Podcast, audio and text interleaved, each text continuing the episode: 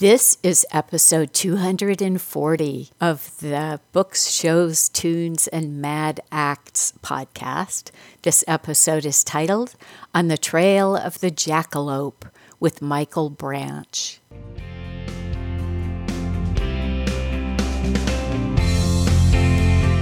Welcome to Books, Shows, Tunes, and Mad Acts, the show about stuff we like. I'm your host, Jennifer Crittenden, and sometimes I'm lucky enough to be joined by my co host, Bill Aho, who has an ear for good music and an eye for the extraordinary.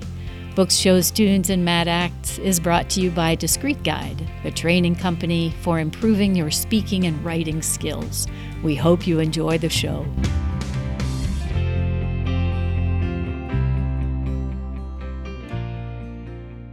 Well, folks, I have a great treat for you today. I've got Michael Branch with us. So, welcome to the show, Mike.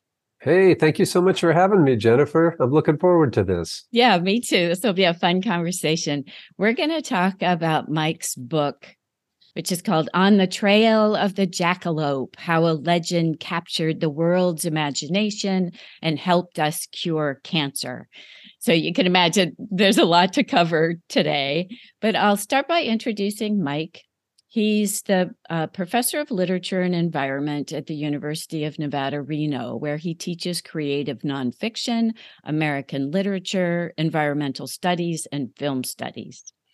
An award winning writer and humorist, uh, Michael is the author of How to Cuss in Western and lives with his wife and two daughters in the Western Great Basin Desert uh, sometimes in town, also on the eastern slope of the Sierra Nevada range. All right, let's start with some basics. What is a jackalope?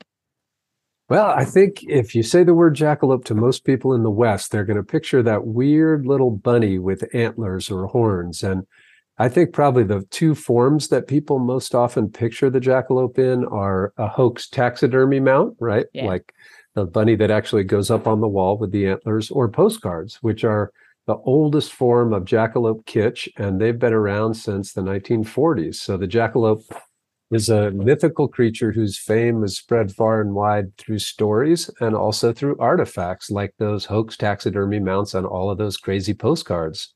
Yeah, we'll talk some more about taxidermy because you have uh, some really great stories in your book about trying your hand at making those mounts. I first was thinking, I wonder if we could possibly do at least part of the podcast by pretending that jackalopes are real, because there's something about that, right? That that really fires up our imagination. Uh, but tell us first where we're likely to see a jackalope. Well, I, will respond to the first part of what you said. Um, you know, as part of this project, I talk to people all the time who can absolutely keep a straight face, and we have extended conversations about jackalopes. And sometimes it does happen in the middle of an interview where somebody will suddenly say, instead of, you know, where did this mythic creature come from? They'll say, you know, how many species and subspecies of jackalopes are there? And of course, I just roll with it. So part of the fun of the gag is exactly that, that in conversation, you can move back and forth between the imaginary and the real. And I love the way the jackalope kind of helps us negotiate that liminal zone between the mm. hard and fast world and the world of the imagination. So anytime you want to lapse into that, I'm fine. I, I love doing that too. Well, I think, you know, in the West now we're seeing jackalopes everywhere. Originally, it would have been those hoax taxidermy mounts and things like postcards. But uh, part of what got me interested in the project was everywhere I went, I saw not only bumper stickers and T-shirts, but tattoos and you know oh. be- beers that were named after jackalopes and sports teams and bars and restaurants and you know i was interested not only in how we came to tell stories about this amazing creature but also you know what is the mechanism that allowed it to be disseminated so widely in popular culture. So, part of what I'm really interested in in the book is not just the thing itself, but how it spreads through the culture, both through storytelling and through these artifacts. Yeah, I remember it's funny how you get sucked into these things, right? I remember we were doing a cross country trip. We were taking the northern route. And so we were traveling through South Dakota. And so you start seeing signs for wall drug probably hundreds of miles away from Wall Drug itself, the actual drugstore. And my first reaction was like, no way, you know, well, for, well, let's detour around that tourist trap, right? And then as we kept traveling, I don't know if I got curious or my sort of, I don't know, I just got sucked in, right? And I started thinking, oh, that'd be fun. We should stop in there and just see what's happening.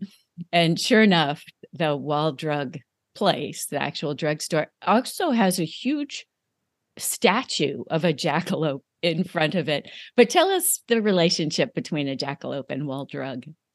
Well, you know, it's interesting you mentioned those Wall Drug signs because, um, you know, I went up to Wall, which is a little tiny town in South Dakota. And in the summer, when Wall Drug is going strong, the population of the town roughly doubles just with people who work at Wall Drug. It's it's North America's greatest emporium of roadside junk. I mean, it's just really really fun. so I went up there to interview the Hustead family who own that place because Wall Drug was one of the first places where jackalopes were sold. We're able to trace it back at least 70 years, and my suspicion is it goes back further. But I learned a lot of neat things about the family and about the history of that institution. And two things about those signs. Uh, one is that those are all wooden signs and they're still hand painted by artists. The family believes that it's part of their job to help keep artists in business. And the other is that they don't allow billboards along the highways in South Dakota anymore. Those are grandfathered in from a long, long time ago. Oh. So even those crazy signs along the highway are sort of part of this, mm-hmm. you know, this larger context that's really fun. Yeah, a lot of people associate the jackalope with Wall Drug again, just because it was one of the earliest commercial outlets for those crazy uh, mounts. And you mentioned the, the jackalope statue at Wall Drug. The Hustead family told me that every every summer, at least once, somebody will get up on the back of that jackalope with their girlfriend and propose marriage. So this has become oh. this has become a tradition to get engaged on the wall drug jackalope. Oh, I didn't know that. Oh, how cool. That's hilarious. And you know, when you talk to the family, you know, what's the connection between wall drug and jackalopes? The way they explain it is, you know, we're strange and weird and unusual and unique. We do things nobody else does. And we just think the jackalope is the perfect sort of mascot for that idea of imagination, wildness, hybridity, weirdness. Uh, and if you've ever been in Wall Drug, it's quite an experience. I mean, yeah. it's a very strange place and a, and a wonderful place in a way. Mm-hmm. It's enormous, for one thing. Yeah, for our listeners, uh, if you haven't been there, it's really huge. And when I was there, it was very crowded. We must have been there in summer. But yeah, I'd have to say, I mean, obviously people make their own choices, but even if you're a skeptic like me at the beginning, you may find that, yeah, you actually really enjoy it. And, you know, we're going to talk a little bit more about um, Americana and Americans. Uh, but first, I want to talk about just rabbits because there's also a bunch of humor that just goes with rabbits. Of course, the first thing I think of is Monty Python and the Holy of Grail course. with it. Yeah. Of course. What? Yeah. Watch out for that rabbit. it's just it's just a harmless bunny. yeah. Yeah, I just took a quick look at that where yeah, they're all standing behind a fortified wall looking at this little white bunny there, but telling each other how dangerous the thing was. And I saw a ad for a t-shirt just recently, which said something like, Your chances of being killed by a rabbit are low, but not zero. Well, you know, as a humor writer, I'm really attracted to rabbits because the the main dynamic in all humor is incongruity, right? Two yeah. things that don't fit together. Mm-hmm. So when you picture a rabbit, you think of something harmless and cute and innocent. And that's why, of course, the, the Monty Python gag works so well, is the incongruity there is the cuteness and sweetness and innocence of a rabbit combined with this idea of this murderous animal. And by the way, there's a bunch of that stuff uh, in jackalope folklore, especially some of the older stories. So the old timers will say, like, well, you know, there used to be this giant species of jackalope and it attacked wagon trains and homesteads. And, uh, you know, frontiersmen, when they hunted jackalopes, would always wear lengths of stovepipe on their legs so they didn't get threaded by these vicious jackalopes who attacked them. So, yeah, a lot of the, the humor that goes with rabbits has to do with that incongruity. And a- actually, Jennifer, that's one of the things that attracted me to the jackalope mount in the first place is I see it as a kind of satire, a kind of commentary on a hunting trophy mount, right? Like um, imagine a wall full of those heads that seem to say, hey, I'm a big, strong dude because I was able to kill all these animals. But the minute you put a jackalope up there with it, it's just an ironic commentary on all of that, right? And so I, I love the way that little rabbit um, is so cute and sweet, but a little bit like the python rabbit, it takes on all of these other kind of manifestations as soon as people start telling stories about it or making art about it. So let's talk about the Americana aspect of jackalopes because that well, f- first, let me say for my readers, I really think you would enjoy this book. There, there's a lot in it. Mike has done a lot of research in it, so there's a lot of detail and interesting things. But, but really, primarily, the book is just fun there's something optimistic and hopeful when we think about the history of the United States and Americana, the things that we think of for the Wild West, tall tales and storytelling. And so eh, I think you would just really enjoy that part of it. Was there was there something in there that appealed to you, Mike, or uh, something I'm forgetting on that aspect of the jackalope? No, I think you're exactly right. I mean, I, I, think the jackalope is a lot like the American West in the sense that it just embodies this sense of possibility. And I do think there's a link between all of these crazy stories about jackalopes and the actual landscape. And the way I think about it is, you know, the way I put this sometimes is if you want to have wild thoughts, you have to have wild places. Ah. So you look out over the Great Basin Desert for example, it is so expansive, it's so wild, it's so uninhabited that there's part of your brain that says, well, yeah, of course, you know, so many amazing and magical things exist out there. Why not a jackalope? And mm. so, you know, it's kind of the Bigfoot argument. I'm I'm less mm-hmm. interested mm-hmm. in Bigfoot, but I'm more interested in having huge temperate forest wildernesses that make our imaginations wonder what could be out there. So, you know, when we have wild places, we have wild imagination. And I think that it's not an accident that the jackalope came out of the American West because we have those vast landscapes that I think really inspire our imaginations. There are even some songs about the jackalopes. And um, because of your book, I went and looked at the music video uh, that the Okee Dokee brothers, of course, they're called the Okee Dokee brothers, right? And um, yeah, and some of their lyrics are really funny. So in the music video, the musicians are on a hunt for the jackalope. So they're, you know, creeping around uh, with their with their net ready to snare a hare, so to speak. And then they have some really great lines in there. They talk about how hard it is to find and hunt a jackalope. And one of the lines is, it's almost like it don't exist at all. and there's another one about you don't need proof if it's the thing that gives you hope. So that was quite yeah. interesting. Yeah. And so, any comments about that song or any other songs? Yeah, sure. I mean, part of what's so neat about the Jackalope is that it's inspired all of this art. I mean, mm-hmm. filmmakers, visual artists, storytellers, computer game designers, um, you name it. And so, there are lots and lots of songs about the Jackalope. And I, I actually made a publicly available Spotify playlist called On the Trail of the Jackalope that has about a hundred of those songs but you've picked the one that's my very favorite. The Okee Dokee Brothers, these guys, you know, they're Grammy award winning musicians. They're the real deal. And when I interviewed Joe Mailander, who is one of the two main uh, guys, about that song, um, he was just, it was, it was interesting. I mean, he was quite profound and philosophical about it. And he did talk about the role of hope and the role of imagination. But he also uh, when I asked him, why do you think people love jackalopes? Which, as you know from reading the book, Jennifer, every single interview I conduct, the last question is, why do you think people love jackalopes? And over the course of the book, you get to hear all of these really different ideas about why the jackalope is so beloved. But anyway, one of Joe's answers to that question was that he loved as a musician. He loved the idea of the jackalope's hybridity. And he said, you know, music is about oh. taking inspiration from different kinds of traditions and putting them together in new ways. And so he loved that idea that the jackalope is hybrid. And he also said, and isn't that a neat way to think about because you asked about Americana. Mm. Joe said, Isn't that a neat way to think about our country? That we take all of these strange different things, put them together in unlikely combinations, and out of it come magical things.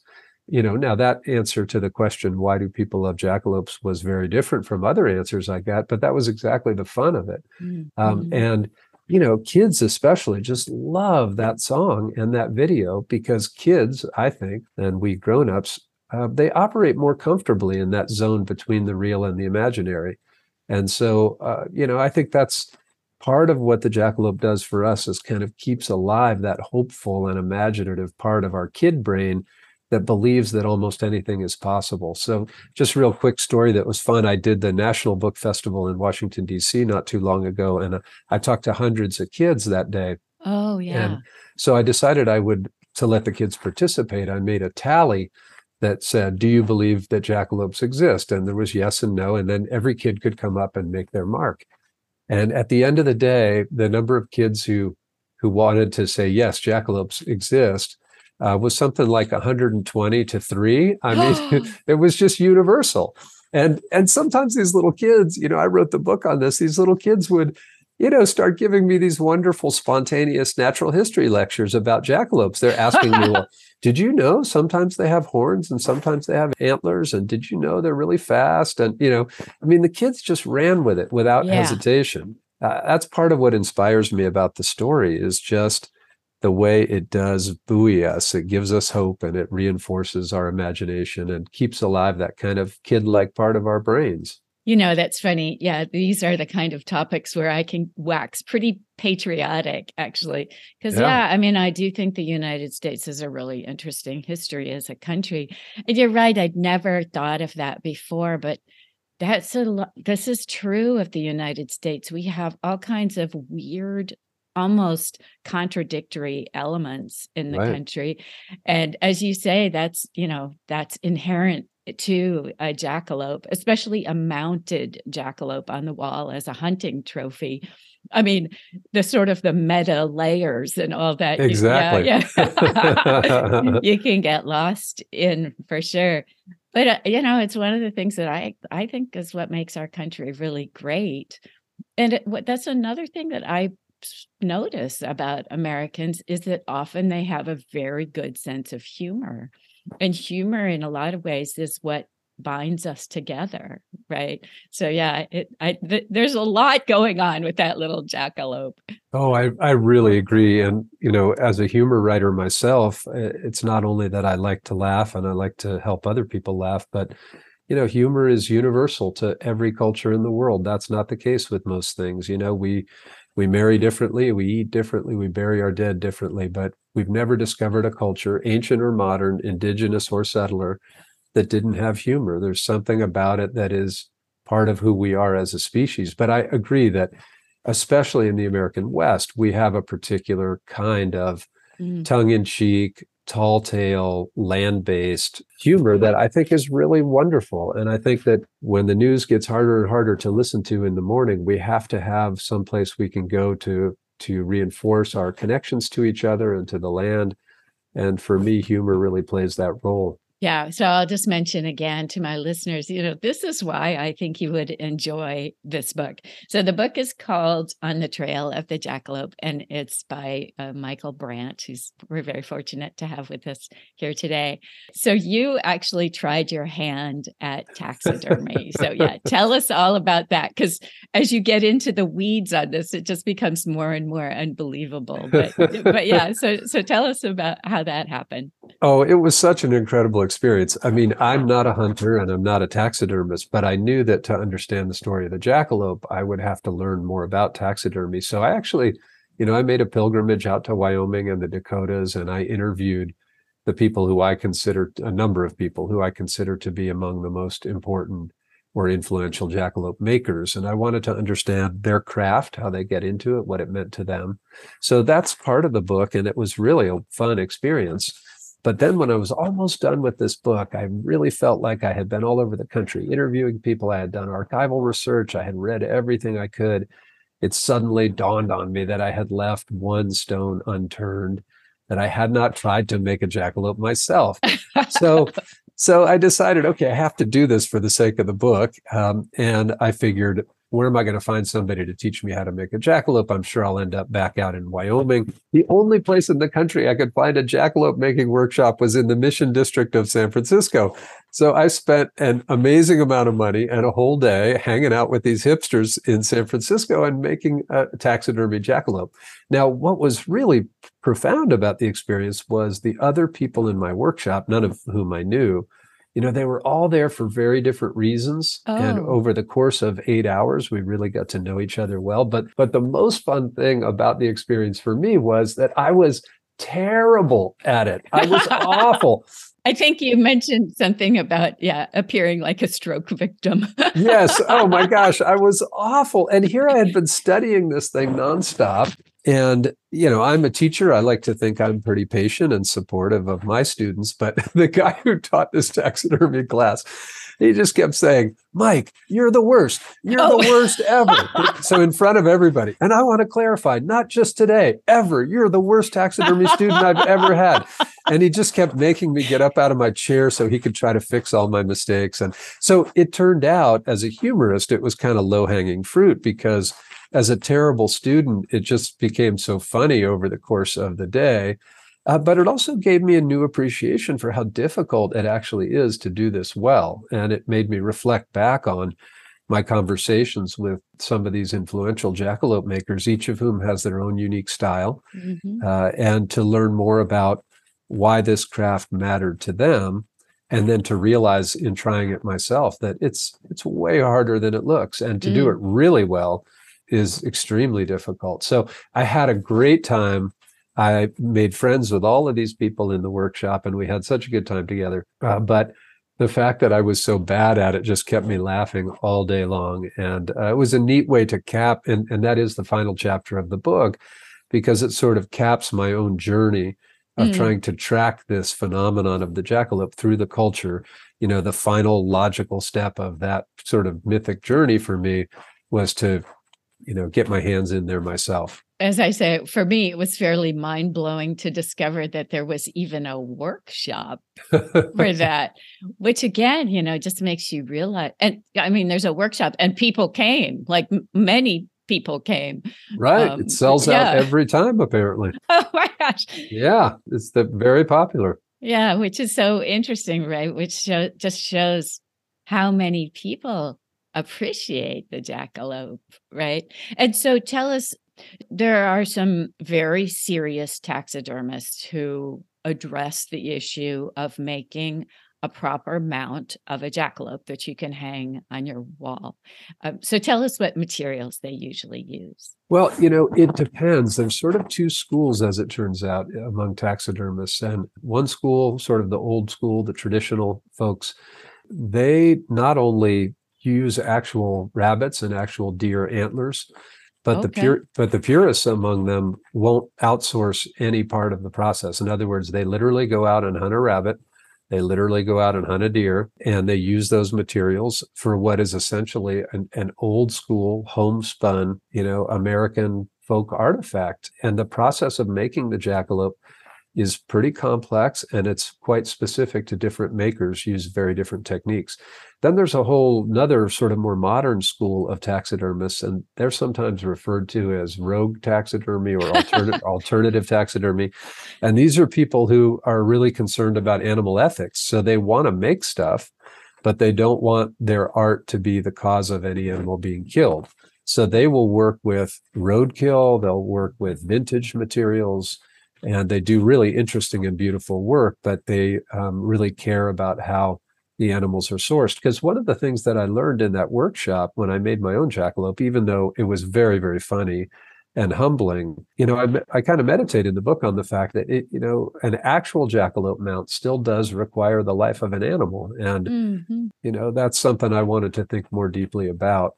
Uh, but it's important to remember, too, that for every jackalope mount, there's a thousand t-shirts and 10,000 postcards and a hundred shot glasses, right? So, um, not to mention paintings and songs and film and comic books. So I do think it's important to remember that that, that actual taxidermied mount that was what came first. Yeah. But but mm-hmm, since point. then, there are a lot of people who are not interested in hunting or taxidermy who see that iconic horned rabbit as a source of inspiration for all kinds of art that deviates in lots of ways from how an old school taxidermist might once have approached this. Okay, so let's uh, step into uh, a big topic, which is uh, horned rabbits. Or I noticed in one of your blurbs, a person referred to it as a horned rabbit, which I loved, which again just adds to the mystique. Yeah, the horned rabbit. yeah, I love that. Tell us about horned rabbits. Okay, so this is the big reveal in the book is that after celebrating, you know, this iconic part of American folklore, uh, in the middle of the book, I make a hard turn and say, "Hey, but guess what? This imaginary creature actually exists." and you know, what do you mean by that? How can a jackalope exist? Well, horned rabbits, so-called horned rabbits, actually exist in nature, and they're real rabbits in the natural world who uh, develop these very unusual growths on their head as a result of a viral infection. And those growths can look, I mean, they essentially are horns. They're not as stylized as a jackalope's horns, but they certainly are suggestive of it. So in the middle of the book, I say, wait a minute now, we just had all this fun with these horned rabbits that exist only in our imagination and in folklore, but whoops, they actually exist in the natural world. And in this part of the book, I go on to tell the really amazing science story of how the study of these horned rabbits led indirectly, but I trace this out in the book, to the development of the human papillomavirus vaccine. So, the safest, most effective anti cancer vaccine we have ever created would not exist without horned rabbits. And so, you know, there's just layers and layers and layers to the jackalope story. But one of the most important of those layers, and it was a story that, you know, that was untold, was this connection between the joke jackalope of the American West and the real horned rabbit in nature, which has been so important to saving millions of lives through the development of this wonderful vaccine. So it's quite a leap, but that's what rabbits do. That's what writers do. So it was really fun to go from those jackalope mounts and all the humor they inspire to this also inspiring, serious story of how real life horned rabbits uh, have helped us to to protect our families. Yeah, so just to uh, case people are kind of wondering, so this is the you've probably heard of it, the HPV vaccine. That yeah, as Mike says, uh, as far as I know, you know, it's very widely administered and seems to be very effective. I mean, it's just a tremendous vaccine success story. Uh, but you, may, but the audience may know it as HPV. Mm-hmm. So this is related to the work of Dr. Shope. So tell us about him. Oh, this was so wonderful, Jennifer. This is such a great. I mean, being a writer is endlessly fascinating to me because mm-hmm. it's always a process of discovery. You you set out to do something and you end up taking lots of other trails. So I, I asked myself the question: Okay, who was the first person to actually get interested enough to study these real horned rabbits in nature? And it turns out that it's it's Dr. Shope, who was a famous virologist in the 1930s, and we've all heard, I'm sure, during the COVID pandemic about the global pandemic of 1918, yeah. which killed between 50 and 100 million people. This was the guy who figured out what caused that. It took him 18 years, but mm. he was the one who figured it out. So um, Dr. Shope was at the Rockefeller Institute in Princeton, but he had grown up, you know, as a rural kid in Iowa and his friends in Iowa started telling him, you know, when we go out hunting, sometimes we shoot these rabbits and they have these weird growths. Mm-hmm. And so Shope put the word out in Kansas and Iowa that he wanted hunters to start essentially mailing him these rabbits to Princeton. And in 1932, at his lab bench in Princeton, he started studying these horned rabbits. And it was his work that created the breakthroughs that ultimately would lead to the HPV vaccine. In particular, what Shope was able to prove in his study of these horned rabbits was the fact that a virus could cause cancer in a mammal, which doesn't sound like a big deal to us today. But in the 1930s, the mm. scientific and medical community said, hey, you know, cancer isn't contagious. There's no way that that a cancer could be caused by a virus. We now know that about 10% of global cancer deaths each year are caused by viruses. And I mm-hmm. tell the story in the book of just the amazing ingenuity that Shope used to devise these experiments that ultimately would prove that those weird growths on the rabbits' heads were not only caused by a virus, but that they also uh, could be cancerous. And that was what really opened the door mm-hmm. to subsequent research. And it's just an amazing story of how one person who was devoted to his intellectual curiosity mm-hmm. stuck with something long enough to create what amounted to you know an epic medical breakthrough mm-hmm. we do get a sense of uh, what dr shope is like in the book he seems like a really admirable character there's some prizes that some of his associates won so yeah can you tell us a little bit more about that Sure. Well, in terms of Shope, the, the person, um, part of what's fun about being you know, a super nerdy, obsessive, you know, writer type is that you go anywhere you have to go to get the stories. So I had been reading all these um, science articles published in the 1930s. I'd studied up on Shope's biography to the degree I could, but I felt like I was still missing pieces. And ultimately, I was able to track down his two surviving children, who are both in their mid 80s now. Oh. And Tom and Nancy Shope both became friends of mine. And yeah, and uh, over time, as they came to trust me, they shared with me all of this unpublished material, letters that Shope had written during the 20s and 30s and 40s, unpublished photographs and journals. So, working together with Shope's kids, I was able to get the missing pieces I needed to become sort of the first person ever to be able to tell this story. And it's been really fun too. I've been on the road with this book all spring and summer and fall. I've done about 53 events all over the West. And it's not uncommon when I'm at an event to have somebody say, I'm here because Richard Shope was my grandfather, was my great uncle, was my great grandfather. Oh. And so the Shope family is really pleased with the fact that working together, I was finally able to tell the story of, you know, how his work on these horned rabbits ultimately saved lots of lives. So you had asked about the researchers who followed in his footsteps. I mean, mm-hmm. it's quite noticeable in the book. I mean, it, it yeah, it's striking in the book. Typically, science gets moved forward incrementally through the cooperation of lots of people, sometimes people who don't even know each other. Mm-hmm. So it did take several generations of researchers to get from, you know, Shope with those horned rabbits on his lab bench in Princeton in 1932 to the development of the vaccine. It required several generations of researchers, each of whom built on uh, the earlier researchers' work. So the people who picked up uh, the work from Richard Shope after he died of cancer actually won the Nobel Prize in Medicine for their work uh, because it was becoming increasingly clear to people at that point uh, that understanding viruses as a cause of cancer was going to mm-hmm. be a huge breakthrough area. And you've mentioned, Jennifer, the HPV vaccine. There are lots and lots of cancers, different kinds of cancers that are caused by HPV including, by the way, lots of oral cancers. And it's important to to let your listeners know too that uh, we tend to associate cervical cancer with HPV because nearly all cervical cancers are caused by HPV, and so many times we have the impression that the HPV vaccine is only for uh, for girls and women. Uh, but because oral cancers and many other kinds of cancers that are caused by HPV can strike men and women, uh, this is a vaccine that is recommended for everybody. Mm-hmm. Are there other people who have used these horned rabbits for other applications? Have have these horned rabbits been useful for other things?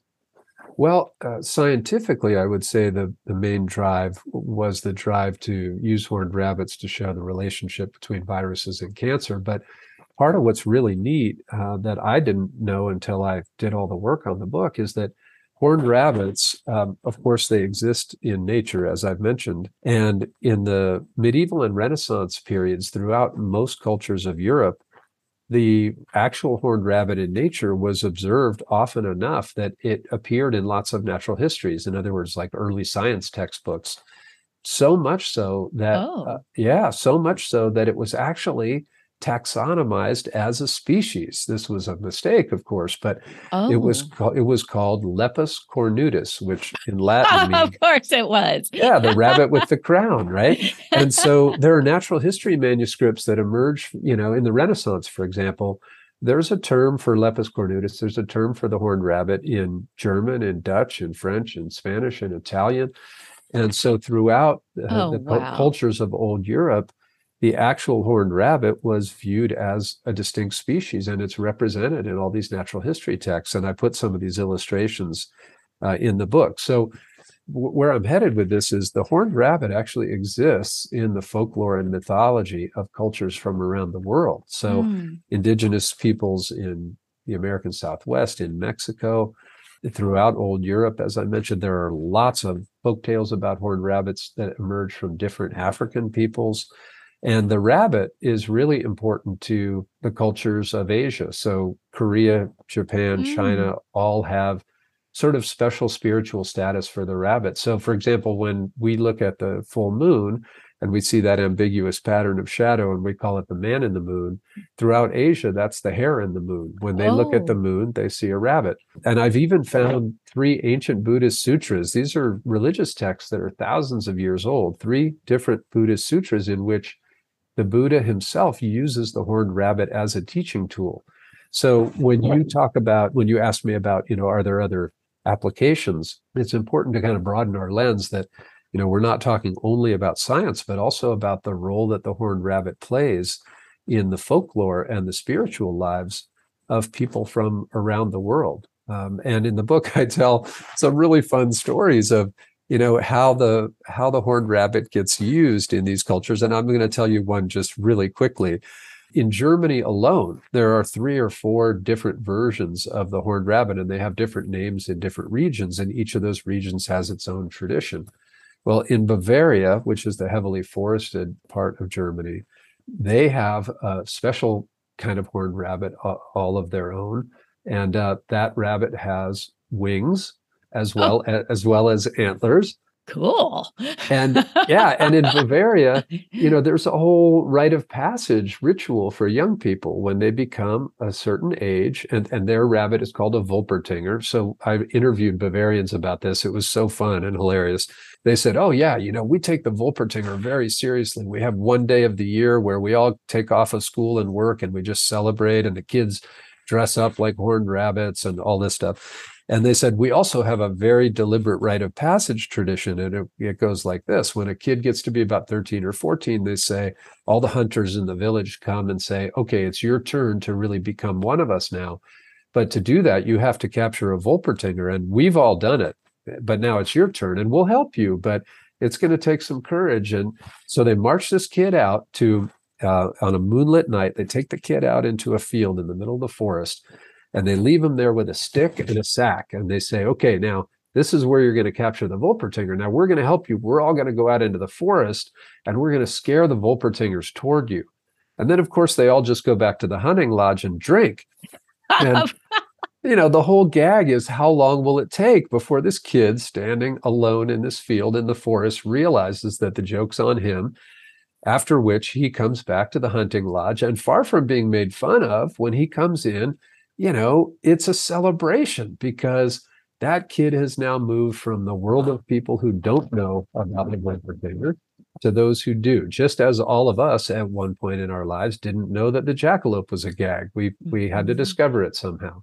But it was really such a sweet story because Mhm. it helped me to understand that when something like the jackalope or the Wolpertinger functions as a hoax, you know, we understandably think of the hoax in such a negative way that it deprives somebody of something or it exploits them in some way.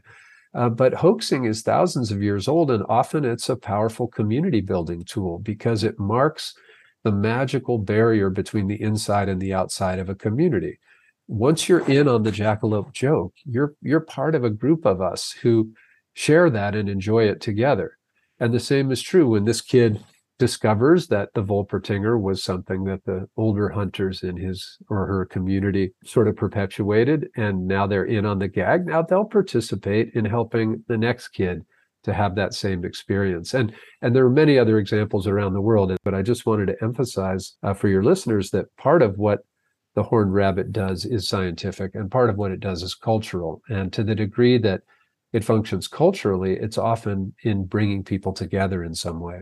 That is really fascinating because for the boy, or maybe they also do it with girls, you start out with this idea of, I'm going to show everyone I'm a man by killing something and bringing back this trophy, this demonstration of my brawn and wits. And instead, the person is out there thinking. And so it's really fascinating to put yourself in the shoes of that person as the hours go by. You're thinking and thinking and thinking. And that's actually where the learning is, right? That's so that's I, so amazing. Jennifer, that is such a beautiful and insightful way to put it. I just love I love the way you put that. And and I, I think we could go even further, right? And say that the trophy that comes out of these rituals is a story. And I love that idea of narrative as trophy. In other words, you know, what is the ultimate conquest? It's to have an experience where you come out with a narrative you know, storytelling is one of our oldest technologies as a species. We're hardwired for it. And it's stories that bind us together, it's stories that bind us to the land. And I love the way these imaginary animals, including these horned rabbits from cultures around the world, what they generate is stories. And those stories function as a social glue. Mm-hmm. As in the instance of the Bavarians, right? It's the story of the Wolpertinger that brings them together, not the Wolpertinger itself. It only exists as an artifact of the collective imagination. And I just love that idea that part of what brings us together are things that don't exist. Mm-hmm. They exist only in the narratives that we choose to share. And I, as a storyteller myself, I just find that idea really powerful. I want to talk about tall tales since I, you know, obviously that's related to the jackalope, but you're an expert in storytelling and tall tales, and you even include a tall tale in your book. This strikes me as something that's, again, sort of quintessentially American. Um, so, yeah, can you give us some background about the tall tale? Oh, sure. Yeah. I mean, it, it is true that there are versions of tall tales around the world, but our our strain of tall tales here in the states it really is uniquely american. And by the way tall tales go back to the founding of the republic. One of the greatest of the early tall tale tellers was ben franklin. And he loved to pull the wool over the eyes of these european readers who thought they were better than us right? The and tall tales oh. are tall tales almost always punch up at a cultural elite. They're used to oh. essentially say hey, you think you're so smart, you think you're better than we are. Well, I'm going to make you fall for something, and then you're going to be embarrassed, and you'll see that I'm going to give you a big dose of humility. And Ben Franklin loved to tell these stories at the expense of his European readers. And he would write these pieces that sounded really credible and really scientific, and they appeared in these European newspapers and people would read them and they took them as gospel truth and that franklin loved this. My one of my very favorites is he wrote a piece that you know this was published in the london daily advertiser major london newspaper. And it was franklin explaining oh hey you know you europeans probably don't understand this but in america the whales will pursue bait fish up into the rivers. And sometimes they'll come hundreds of miles up, up rivers in pursuit of these bait fish. And so incrementally, he's like pulling their leg more and more and more. And by the way, that's part of the dynamic of a tall tale. You always start with really small fibs that are blended with lots of credible information. And then you just see how far you can stretch it. So in this wonderful piece, Franklin ultimately ends up saying, you know, the grand leap of the whale up the falls of Niagara is among the greatest spectacles in nature. So, I mean, never mind the fresh water. I mean, we're supposed to believe a whale can jump 180 feet up a waterfall. But, you know, people believed some of this stuff. And so, just as people like Franklin used the tall tale as an American form to essentially humble a European elite. Now you move forward in time into the 19th century, and that same relationship exists between the American West and the East. Now it's, you know, New York and Boston and Philadelphia that are the cultural elite, and it's frontiersmen in the American West who are perceived as bumpkins. And so the reason the tall tale flourishes in the American West is essentially Westerners are using it to fool these elite Easterners. And and that dynamic, by the way, is still in play. I, I start the book by going to Douglas, Wyoming, which was the little town in Wyoming where the first jackalope mount was made back in the 30s. And I interview a bunch of people there, and one of them was the mayor of the town. And so the mayor of Douglas said, Oh, yeah, I go to these mayor's conferences in DC and I just hand out postcards of jackalopes and I invite all these mayors to come jackalope hunting with me in Wyoming. And I said, Seriously, do they fall for that? And he said, Hey, it's DC. They don't know anything about Wyoming. And he loved this, right? I mean, he is mm-hmm. still perpetuating, he's using the jackalope tall tale as a hoax at the expense of its Eastern elite. And the way the mayor put it to me, which I thought was so charming and so perfect, is he said, We're a whole town with an inside joke, and we're all in on it, but a lot of other people aren't. So I I love the way the tall tale exaggerates the American land and exaggerates the American character. Everything's somehow sort of bigger than life. Mm-hmm. Um, but I also love the way the tall tale is used not only to give pleasure to people who are in the know, but also to kind of gently poke a little fun at the people who think they know better.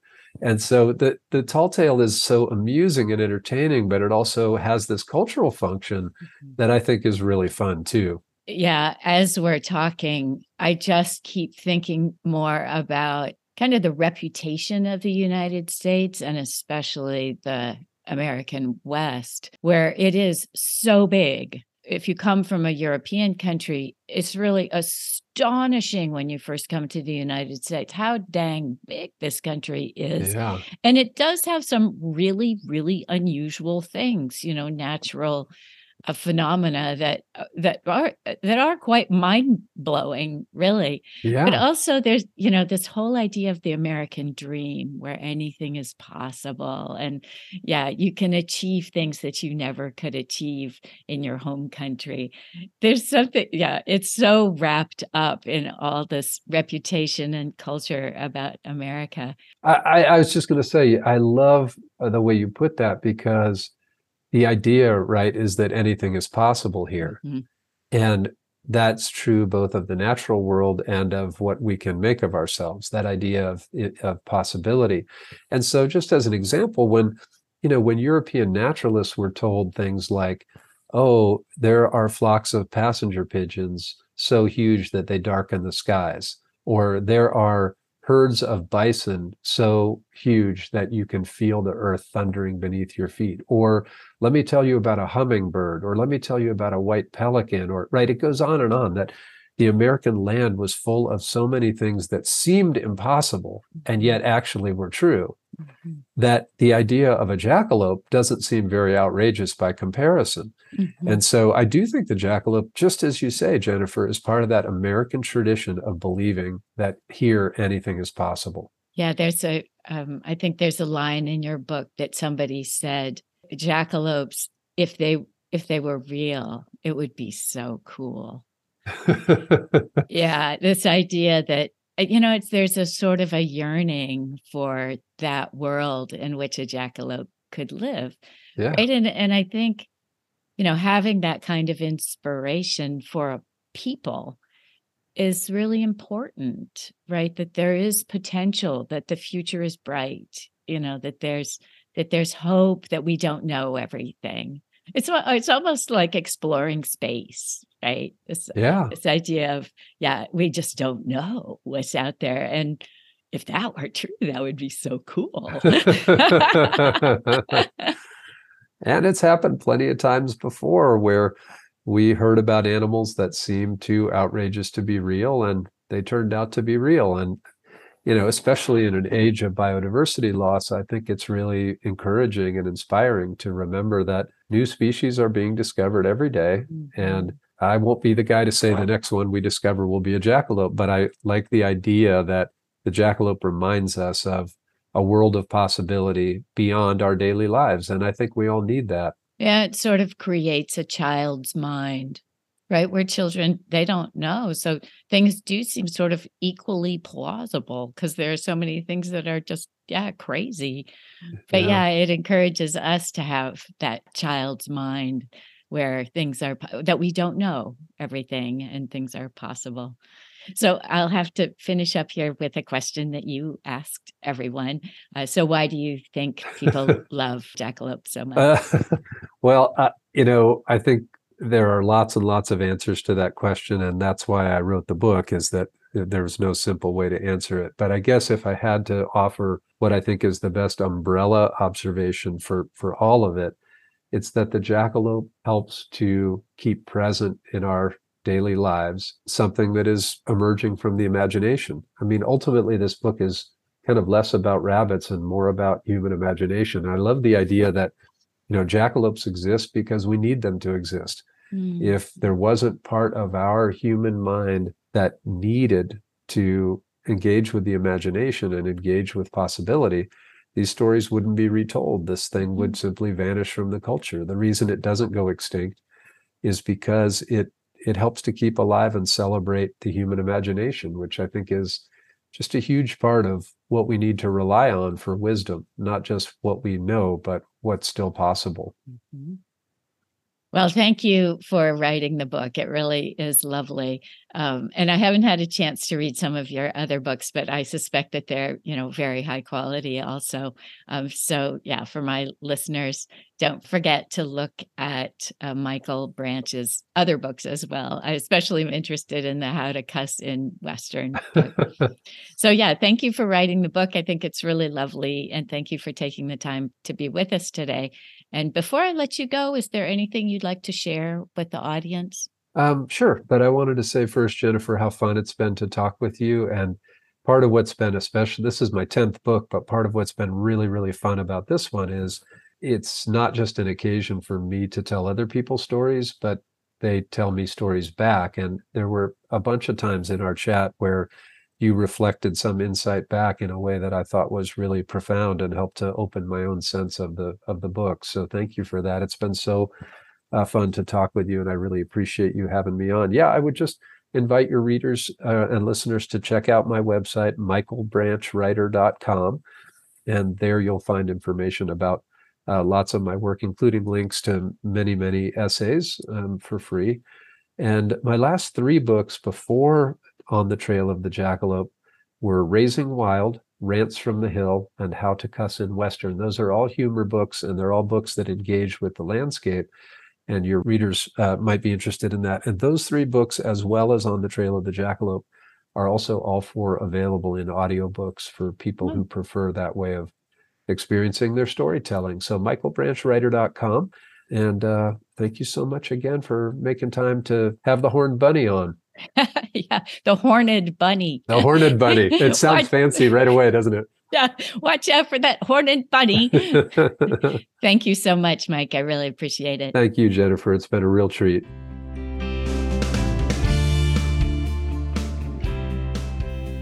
Thanks, everybody, for listening. We really appreciate it.